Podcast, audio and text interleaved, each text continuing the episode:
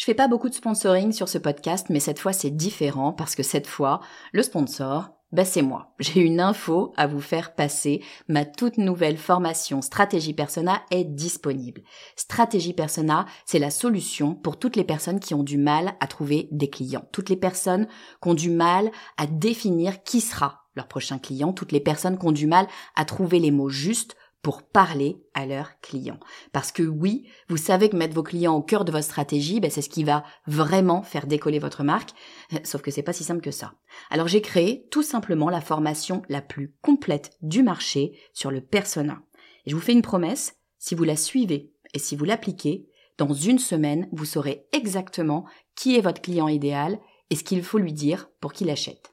Stratégie persona est disponible sur mon site le podcast du marketing.com slash stratégie persona.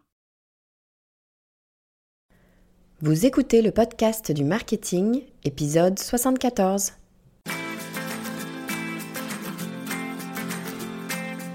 Bonjour et bienvenue.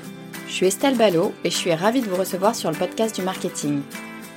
À chaque épisode, je vous propose d'analyser les techniques marketing qui marchent, pas à pas et très concrètement, pour développer votre activité J'ai un parcours un peu atypique. J'ai commencé ma carrière comme salarié pendant une grosse dizaine d'années et puis je suis devenue entrepreneur. Et quelques temps après, eh ben, je suis devenue salariée pour ensuite redevenir indépendante et j'ai fait ça plusieurs fois. À chaque fois, je repassais du côté salariat parce qu'on me proposait des projets trop intéressants pour les refuser et à chaque fois, je finissais par retourner vers l'indépendance parce que bah, une fois qu'on y a goûté, bah, c'est difficile de s'en passer. Bref, je sais ce que c'est que de passer de salarié à entrepreneur. Je l'ai fait plusieurs fois. Et même quand on est déjà passé par là, à chaque fois c'est la même chose. C'est des sentiments mêlés d'excitation, mais aussi de stress, de doute et de peur. Est-ce que je vais être à la hauteur? Est-ce que j'ai les compétences? Est-ce que je vais trouver des clients? Est-ce que je vais tenir sur la longueur? Est-ce que je vais gagner assez d'argent? C'est pas simple de sauter le pas et pourtant, bah, j'y reviens toujours. Alors aujourd'hui, j'avais envie de vous parler de ce moment si particulier qu'est le passage du statut de salarié à celui d'entrepreneur. Comment est-ce qu'on devient entrepreneur? Qu'est-ce que c'est d'ailleurs que d'être entrepreneur? Alors, ce sont mes réflexions, bien sûr, mais ce sont des réflexions que j'aurais aimé avoir la première fois où je me suis lancée, histoire d'avoir moins de doutes, moins de stress et moins de peur. Et puis si vous êtes sur le point de vous lancer, vous vous demandez sûrement comment faire pour attirer vos clients à vous. Il se trouve que ben, je viens de mettre en ligne un bonus. C'est un document très complet qui vous guide, qui vous donne euh, trois stratégies digitales indispensables pour attirer ses clients quand on est indépendant. Si vous avez assisté à la formation que j'ai donnée en janvier dernier, vous allez reconnaître les grands thèmes puisque j'ai construit ce document en m'inspirant directement de cette formation. Alors pour y avoir accès, eh il vous suffit d'aller sur le podcast du marketing.com slash attirer. Juste avant de démarrer, je prends deux minutes pour remercier toutes les personnes qui me soutiennent en laissant un avis 5 étoiles pour m'aider à faire connaître le podcast du marketing. Merci à vous. Ce podcast, ben, c'est un gros travail, mais j'y tiens beaucoup. Et de savoir que vous êtes derrière moi, ben, c'est clairement une grande motivation. Et aujourd'hui, ben, je voudrais tout particulièrement remercier Sarah qui écrit efficace et pertinent. Merci Estelle de nous partager les points clés pour un marketing efficace et pertinent. Vos explications sont claires et concises. Je suis en train de racheter une société où il y a tout à inventer, une histoire à réécrire, ce que vous expliquez très bien dans l'épisode que je viens de finir, le branding. Vos épisodes sont d'une aide précieuse pour la mise en place de ma stratégie marketing. Merci. Alors, Merci à vous Sarah et toutes mes félicitations pour eh bien le rachat euh, de votre société. C'est vraiment effectivement une grosse étape. C'est aussi ça, devenir entrepreneur, ça peut être racheter une société. Comme vous le dites, euh, dans ces cas-là, il y a souvent beaucoup de choses à construire et commencer par le branding, commencer par son image de marque, commencer par la personnification de son entreprise. C'est clairement une excellente idée. Donc bravo à vous.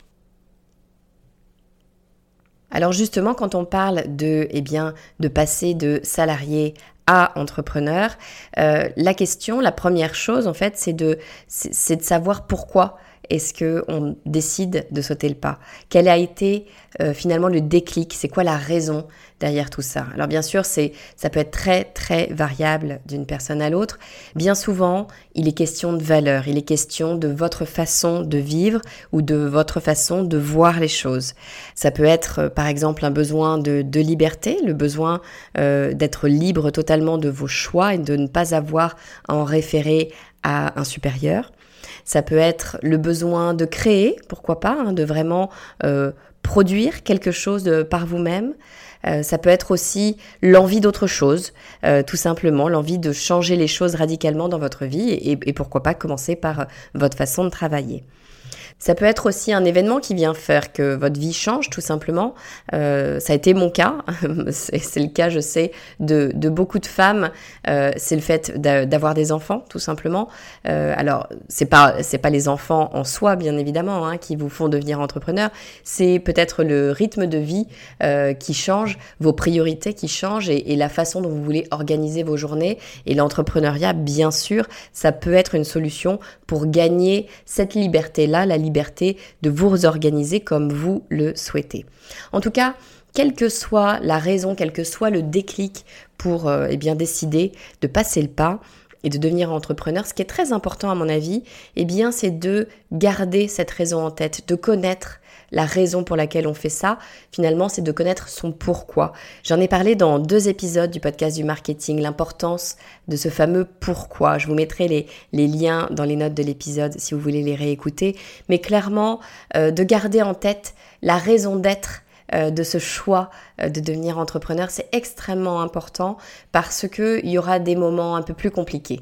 Euh, faut pas se voiler la face. la vie d'entrepreneur, c'est une vie qui peut être absolument formidable, mais qui, comme d'ailleurs toutes les vies, a des moments plus compliqués euh, eh bien dans ces moments compliqués, ce sera très intéressant et une grande force de pouvoir vous retourner vers votre pourquoi. Pourquoi est-ce que vous faites ça? Pourquoi est-ce que vous avez choisi euh, cette façon de travailler? Donc gardez bien euh, cette raison d'être, ce déclic, ce qui vous a fait passer de l'autre côté dans un coin de votre tête. Croyez-moi, ça vous sera utile. Mais de connaître son pourquoi, bien sûr, ça n'empêche pas les doutes. Et souvent d'ailleurs, on a attendu longtemps avant de se lancer à cause eh bien de fausses croyances qu'on peut avoir sur l'entrepreneuriat. Je ne sais pas vous, mais en tout cas moi, eh ben c'était mon cas. Euh, j'avais beaucoup d'ailleurs de fausses croyances sur l'entrepreneuriat. Je viens pas d'une famille euh, dans laquelle euh, il y a des entrepreneurs. Mes parents ne sont pas entrepreneurs, ils ont été salariés toute leur vie et c'est très bien. Hein. C'est encore une fois, il y a absolument aucun jugement. c'est une question de choix tout simplement. Euh, mais en tout cas, effectivement, euh, j'avais des croyances euh, limitantes, des fausses croyances, vous appelez ça comme vous voulez, sur l'entrepreneuriat et je pense que je suis pas la seule. Alors, je vous donne un petit peu les, les croyances que j'avais qui, à mon avis, sont absolument et totalement fausses. L'une de ces croyances, c'était que, eh bien, pour être entrepreneur, pour créer son entreprise, il fallait avoir de l'argent.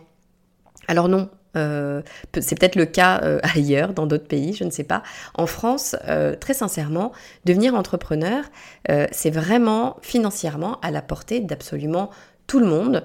Euh, on peut devenir entrepreneur avec le statut euh, d'auto-entrepreneur, tout simplement. C'est probablement le statut le moins cher. Ça coûte quasiment rien. De mémoire, alors ça commence à dater pour moi, mais de mémoire, ça coûte quelque chose comme 100 euh, euros d'inscription au greffe du tribunal. Donc c'est vraiment rien du tout. donc il n'y a pas besoin d'argent en soi. tout dépend bien sûr de l'activité que, vous souhaitez mettre en place. Hein. Si vous avez une activité de production qui nécessite de l'outillage, eh bien, évidemment, vous aurez besoin d'avoir euh, une mise de départ pour pouvoir euh, investir dans cet outillage. Mais si en revanche, euh, vous, travaillez dans une activité, je dirais, plus de conseil, ou en tout cas, c'est votre expertise, votre matière grise, la façon dont vous pensez, votre réflexion que vous allez vendre, ben là, vous n'avez besoin de pas grand-chose. Vous avez besoin très probablement maintenant je dirais d'un ordinateur, d'une connexion Internet, et puis ça s'arrête là. Donc non, il n'y a pas besoin d'avoir de l'argent pour créer son entreprise. Autre idée que j'avais de l'entrepreneuriat, c'est que créer son entreprise, ça voulait dire avoir des employés. Et eh ben, encore une fois, non. Je viens de le dire juste avant. Hein. Il y a un statut qui s'appelle l'auto-entreprise. Donc, vous êtes solopreneur, on appelle ça aussi. Euh, il y a d'ailleurs plein d'autres statuts qui vous permettent d'être indépendant, d'être d'être seul. Vous n'avez pas absolument pas besoin d'avoir des employés pour être entrepreneur. Qu'on soit bien clair, hein.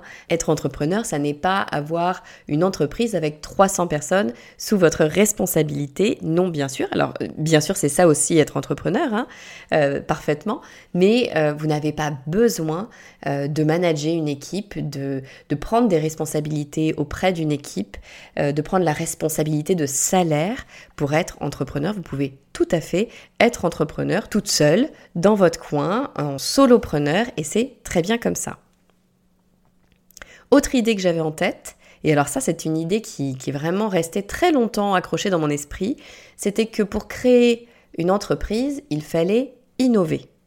Dans mon esprit, euh, créer une entreprise, ça voulait dire créer quelque chose de nouveau, proposer un nouveau service ou un nouveau produit, quelque chose qui n'existait pas.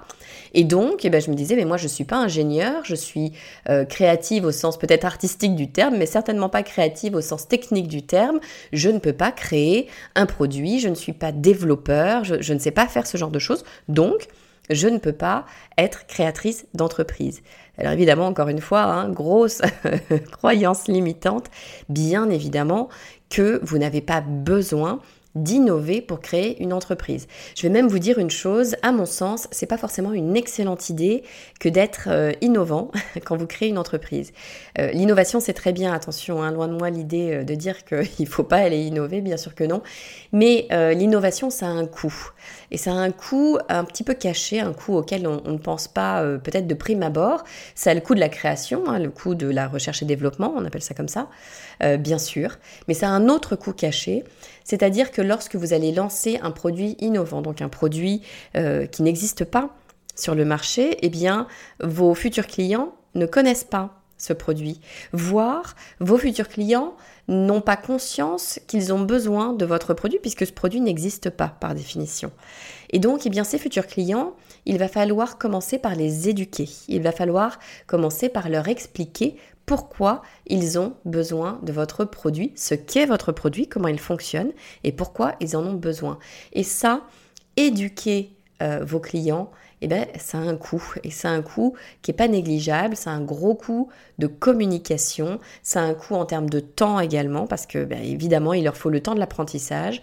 Donc ça n'est pas rien que d'arriver avec une innovation. Encore une fois, on peut bien évidemment hein, euh, lancer une entreprise avec un produit ou un service innovant, mais sachez que d'abord, ça n'est pas nécessaire et qu'ensuite, c'est peut-être un petit peu plus compliqué que de lancer quelque chose qui existe déjà sur un marché où il y a déjà de la concurrence. Pour moi, la concurrence, c'est plutôt une bonne nouvelle. Ça veut dire que eh bien, les clients sont éduqués à ce produit ou à ce service, donc ce sera plus facile de leur vendre le mien. Et puis elle est quatrième croyance limitante. Euh, moi, je pensais que pour euh, lancer une entreprise, ben, il fallait avoir un réseau. Euh, qu'on ne pouvait pas sortir de nulle part, qu'il fallait connaître des gens, connaître les bonnes personnes, les bonnes personnes sur évidemment notre marché, enfin que voilà, on ne pouvait pas débarquer comme ça de nulle part pour créer son entreprise. Encore une fois, absolument pas. Bien sûr que c'est intéressant d'avoir un réseau, pourquoi pas ça peut être euh, une façon d'aller plus vite, d'accélérer, euh, ça peut être une façon d'avoir des bons contacts, mais ça n'est en aucun cas nécessaire. Maintenant, vous avez un outil qui fonctionne très très bien pour mettre les gens en relation, ça s'appelle Internet. C'est un outil qui existe depuis quelques années et clairement, ça va vous permettre, eh bien, de communiquer auprès d'une cible qui ne vous connaît pas nécessairement assez rapidement et assez facilement. Donc le réseau, il était absolument nécessaire il y a 40 ans. Mais enfin maintenant, euh, c'est bien d'en avoir un. Encore une fois, je ne dis pas qu'il ne faut pas s'appuyer sur son réseau, mais le réseau n'est absolument pas essentiel pour lancer votre entreprise. Ce qu'il faut, euh, en revanche, eh ben, c'est d'avoir une certaine mentalité d'entrepreneur. D'après moi, il y a quand même des traits communs euh, dans l'attitude, dans la façon d'être de quasiment tous les entrepreneurs. Bon, mais rassurez-vous, hein, ils ne sont pas nécessairement innés c'est très commun. Il n'est pas écrit dans un grand livre le jour de votre naissance si oui ou non vous serez un jour entrepreneur. Hein. Puis encore heureux, ça marche pas comme ça. Bien évidemment, tout se travaille. Si on n'a pas naturellement le mindset de l'entrepreneur, l'attitude de l'entrepreneur, bah, il ne tient qu'à vous de changer les choses, de travailler dessus. Euh, si c'est ce qu'on veut, il suffit, encore une fois, de travailler, tout s'apprend. Mais pour ça, bien sûr, bah, il faut déjà avoir conscience de notre propre état d'esprit et de ce qu'on pourrait avoir à travailler. Alors je vous donne les quatre attitudes qui pour moi sont fondamentales quand on est entrepreneur. La toute première, eh ben, c'est d'être dans l'action. Quand on est entrepreneur, il faut avoir envie d'avancer, il faut avoir envie de porter son projet, de l'emmener avec soi, il faut avoir une certaine énergie comme ça de mise en mouvement. Si clairement vous avez besoin que quelqu'un vous pousse pour pouvoir travailler, vous dise quoi faire, vous emmène et vous tire un peu pour pouvoir vous motiver, là ça va être compliqué. Ou en tout cas, c'est vraiment quelque chose qu'il va falloir travailler parce que être entrepreneur, c'est clairement être eh ben, le cheval de devant, hein, celui qui tire un petit peu euh, euh, tous les autres derrière. Donc être entrepreneur, c'est être dans l'action. Deuxième trait de caractère, eh ben, je dirais que c'est d'avoir des convictions. C'est faire des choix, savoir pourquoi on les fait et y aller. C'est vraiment se dire, je fais un choix, il est bon, il n'est pas bon, je ne sais pas, mais c'est ma conviction, j'y vais et j'y vais à fond. Euh, vous aurez le droit de changer d'avis, hein, c'est pas ce que je suis en train de dire, mais en tout cas, une fois que vous avez fait un choix, vous avez le droit de le réfléchir aussi ce choix, hein, mais une fois que vous avez fait un choix, eh bien, vous le faites parce que vous y croyez et parce que vous pensez que c'est euh, le bon chemin. Euh, et une fois qu'on pense que c'est le bon chemin, eh bien, on, se donne les moyens tout simplement euh, d'avancer et d'aller là où on veut aller, d'atteindre ses objectifs. Donc c'est vraiment euh, avoir les convictions de ses ambitions. Troisième élément, et ça va avec les deux premiers en fait, ça va avec l'action, ça va avec la conviction, c'est de savoir qu'on n'a pas besoin d'être parfaite. En anglais, il y a une expression que j'aime beaucoup qui dit better done than perfect. C'est mieux de faire les choses que d'être parfait. En gros, qu'est-ce que ça veut dire? Ça veut dire, si vous êtes un petit peu comme moi d'ailleurs, un peu trop perfectionniste, et eh bien là, il va falloir vous poser deux, trois questions, euh, parce qu'être perfectionniste, bien souvent, ça veut dire ne jamais se lancer. Être perfectionniste, c'est un petit peu se cacher derrière ce qu'on croit être une qualité pour se donner euh, des bonnes excuses pour ne pas euh, se lancer dans l'arène. Donc c'est jamais une très très bonne idée et très sincèrement, bon, c'est un peu logique qu'on soit souvent comme ça hein, dans notre société. On nous l'a appris à l'école. Il faut, euh, il faut bien faire. Il faut avoir un A+. Il faut avoir un 20 sur 20. Euh, oui, sauf que avoir un 20 sur 20 en entrepreneuriat, eh ben, il n'y a personne qui vous le donne, le 20 sur 20. Et en revanche, euh, ça risque de vous empêcher d'essayer des choses. Plutôt que d'attendre d'être parfait, de maîtriser son sujet, eh bien, vaut mieux se lancer, quitte à le faire de façon imparfaite, le faire correctement, bien sûr. Hein. Je dis pas qu'il faut euh, faire les choses n'importe comment, faire les choses à peu près correctement, mais c'est pas grave euh, de ne pas être parfait. Ce qui est important, c'est de se lancer, de tester des choses, parce que c'est en testant qu'on va apprendre énormément, qu'on va itérer, qu'on va pouvoir améliorer sa pratique. C'est vraiment comme ça finalement qu'on va tendre vers ce 20 sur 20. Hein. C'est pas en attendant d'avoir les compétences du 20 sur 20 qu'on va réussir à avancer, ou en tout cas on pourra le faire, mais on ira beaucoup plus lentement. Et ça pour l'entrepreneur euh, que, que l'on est, c'est pas forcément une bonne chose que de perdre du temps. Donc better done than perfect. Et puis quatrième état d'esprit qui me semble moi être extrêmement important, il découle un peu du, de Better Than Perfect, il découle un peu du dernier, c'est de savoir que l'échec, c'est une occasion de s'améliorer. En fait, on nous apprend, ou en tout cas moi, c'est vrai que je, fonctionne un peu comme ça, j'ai un petit peu de mal pour tout vous dire avec l'échec. Hein. Euh, encore une fois, ça va avec le, le, côté un petit peu perfectionniste, on veut bien faire. On nous a appris à bien faire. Et du coup, l'échec, eh bien, c'est compliqué, ça veut dire qu'on a failli à notre mission, qu'on s'est planté, tout simplement. Quand on est entrepreneur, on ne peut pas se permettre de regarder l'échec comme euh, une erreur, comme quelque chose qui nous tire vers le bas, parce que c'est pas vrai. L'échec, c'est une occasion d'apprendre et donc c'est une occasion de s'améliorer. Et quand vous êtes entrepreneur, bien évidemment vous aurez des échecs, c'est sûr, c'est obligatoire. Il y en aura nécessairement. Donc lorsque vous êtes face à un échec, vous avez deux options. Soit vous vous lamentez en vous disant bouh, j'ai été nul, euh, je me suis complètement loupé. Soit vous utilisez cet échec euh, comme une force pour pouvoir rebondir et pour pouvoir apprendre et mieux faire. Et en fait, savoir faire ça, pour moi, c'est vraiment devenir un meilleur entrepreneur. Donc chaque échec, c'est une façon de devenir un meilleur entrepreneur. Bon, et puis, je peux difficilement parler du fait de se lancer dans l'entrepreneuriat sur le podcast du marketing sans parler du cas qui est un peu spécifique, qui est le cas des femmes entrepreneurs. Alors je suis désolée, ça ne devrait pas être un cas spécifique, mais sauf que la réalité des choses, c'est que ça l'est. Parce que les femmes entrepreneurs, eh ben, malheureusement, elles sont encore très largement minoritaires. Si on regarde les chiffres, 27% des entreprises seulement sont dirigées par des femmes. Et c'est un petit peu moins vrai euh, pour les entreprises individuelles. Hein. Euh, les, femmes entrepreneurs se lancent peut-être plus euh, de façon indépendante parce que 40% des entreprises individuelles sont créées par des femmes. Donc c'est un petit peu mieux côté indépendant, mais ça veut dire qu'il y en a encore beaucoup, beaucoup moins dans les entreprises, que ce soit des PME ou des grandes entreprises d'ailleurs, mais dans les entreprises non individuelles. Quoi qu'il en soit, c'est pas un chiffre très reluisant pour notre société. ça veut pas dire que c'est la faute des hommes. Alors moi, je fais, je fais pas partie du tout euh, de celles qui pensent que, que si il euh, euh, y a moins de femmes entrepreneurs ou que s'il y a des problèmes de féminisme ou de non-féminisme dans notre société, c'est nécessairement de la faute des hommes. Moi, je pense que c'est parfois la faute des hommes et bien souvent la faute des femmes aussi. Je pense que les, les torts sont, comme souvent dans la vie, partagés. et je pense que c'est aussi aux femmes de faire en sorte de changer les choses.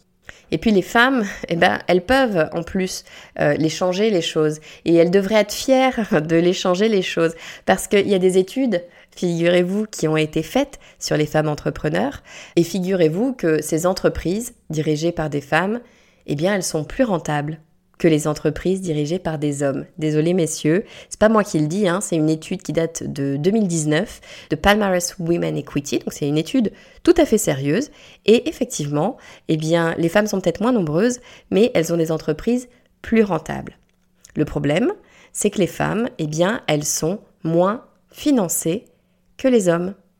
Encore une fois, c'est pas moi qui le dis, c'est une étude de l'association Sista euh, qui met en avant les femmes euh, et puis qui montre que ben, depuis 2018, les startups, si on parle des startups, hein, les startups 100% féminines n'ont levé en France que 2% des fonds des investisseurs.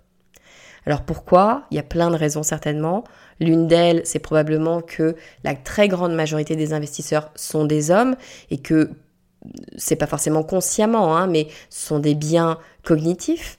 Euh, les hommes ont tendance peut-être à financer plus facilement des hommes parce que, eh bien, on a plus facilement confiance en celui qui nous ressemble. Euh, donc, on se retrouve dans le fameux schéma de l'homme blanc qui finance l'homme blanc.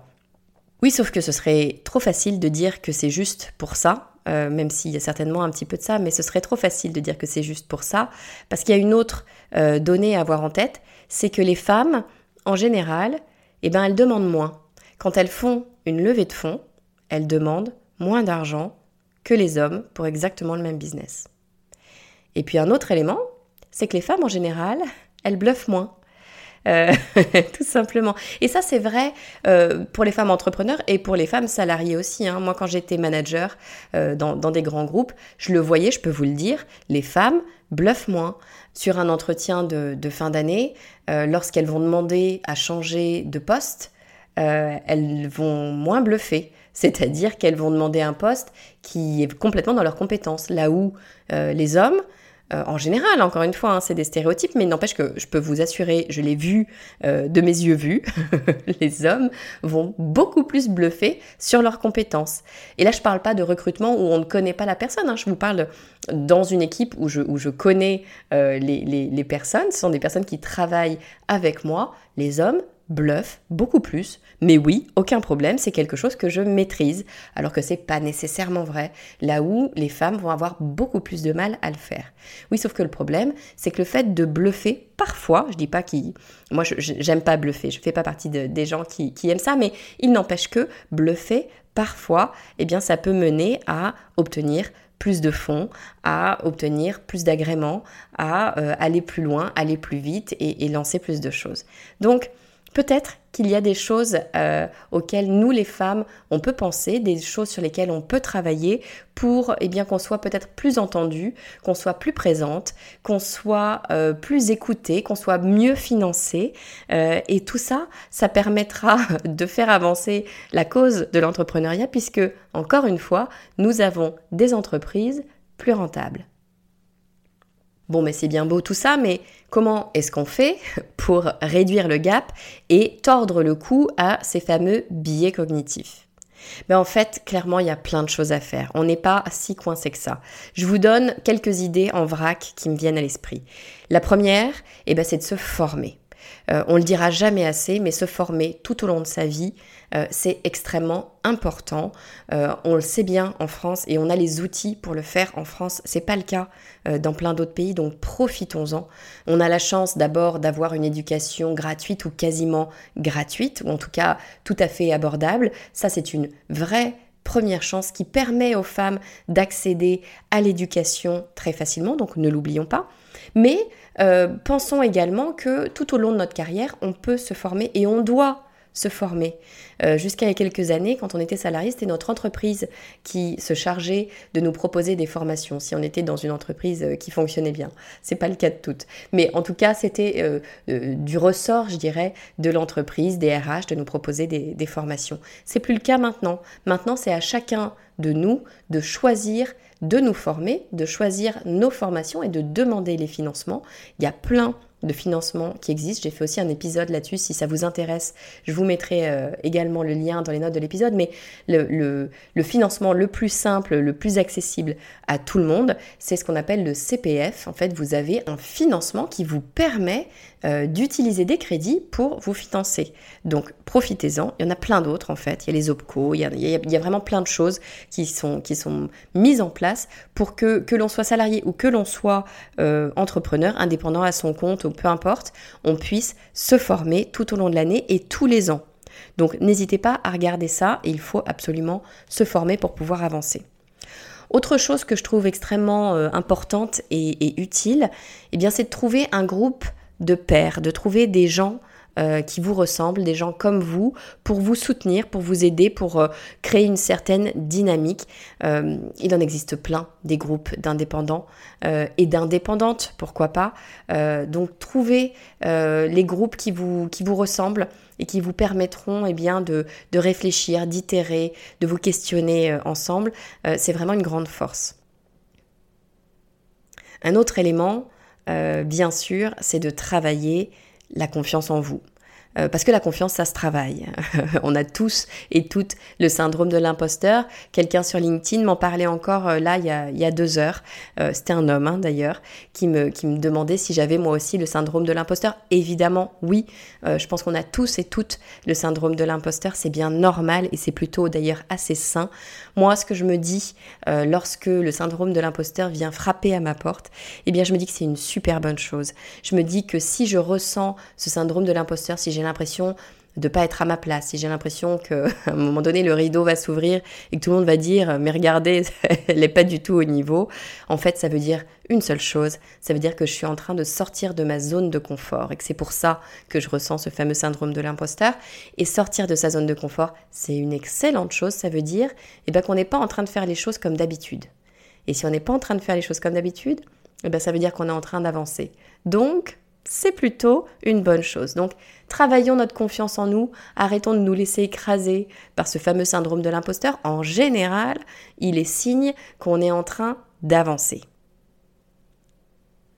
Quatrième chose sur laquelle travailler, c'est vraiment l'un des éléments, ou en tout cas c'est peut-être pour moi, je me le donne pour moi, c'est l'un des éléments euh, de mindset de l'entrepreneur dont je parlais tout à l'heure, c'est ne pas être parfaite. Il faut accepter de ne pas être parfaite. Better done than perfect. Faisons les choses, faisons-les de façon imparfaite, c'est très bien, ça nous permettra d'apprendre, d'apprendre plus vite, de corriger plus vite et mieux. Donc, ne soyons pas parfaites.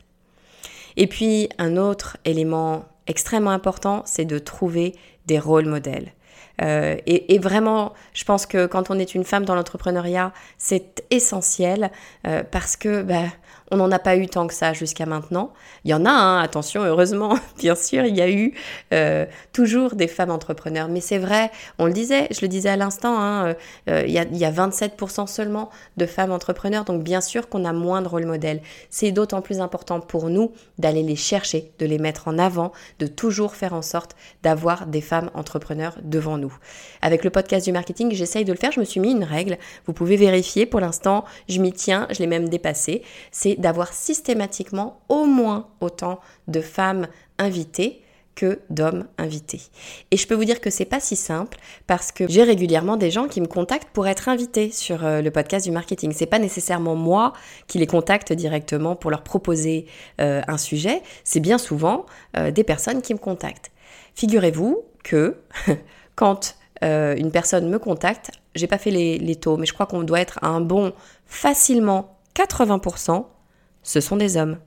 Ce sont des hommes qui proactivement vont venir me proposer de passer sur le podcast du marketing en tant qu'invité. Très rarement des femmes. Et ça, effectivement, bah, ça engendrerait le fait que eh bien, je vous proposerai plus de rôles modèles d'entrepreneurs masculins que féminin. Donc moi, je me suis mis comme règle que non, il est hors de question que je fasse ça chez moi. Donc il y a au minimum autant de femmes invitées que d'hommes. La première question que je pose quand un homme me propose de passer sur le podcast du marketing, c'est pourquoi pas, mais est-ce que dans vos équipes, il y aurait une femme qui aurait les mêmes compétences que vous pour venir nous parler de ce sujet sur le podcast du marketing? Bien souvent, la réponse est oui. Et dans ce cas-là, eh c'est cette personne que j'invite. Euh, c'est pas toujours le cas et je suis ravie d'inviter des hommes. Hein, c'est pas du tout ce que je suis en train de dire. Mais effectivement, euh, je me rends bien compte que nous, les femmes, on a moins tendance à être proactifs sur ce genre de choses et à aller chercher les opportunités. Donc, allons chercher les opportunités. Et puis mon dernier point, euh, c'est un point pas facile, mais je dirais qu'il faut rêver en grand. Euh, nous les femmes peut-être plus que les hommes, je pense que c'est le cas aussi pour les hommes, mais peut-être encore plus euh, pour nous les femmes, on a tendance parfois à avoir des rêves un petit peu trop petits. Euh, et avoir des rêves un petit peu trop petits, des objectifs un petit peu trop petits, ben, ça n'emmène pas vers les étoiles, ça ne nous emmène pas à vraiment avoir de super super réussites. Donc donnons-nous le droit d'avoir des objectifs élevés. Moi, ce que je fais, euh, pour tout vous dire, je crois que j'en ai déjà parlé, je ne sais plus si c'était sur ce podcast ou un autre, peu importe. Euh, ce que je fais quand euh, j'ai un nouveau projet, je me fixe évidemment toujours des objectifs et j'en fixe trois. Je fixe l'objectif classique, celui que je souhaite atteindre, l'objectif réel en fait, hein, que je souhaite atteindre. Donc c'est un objectif ambitieux.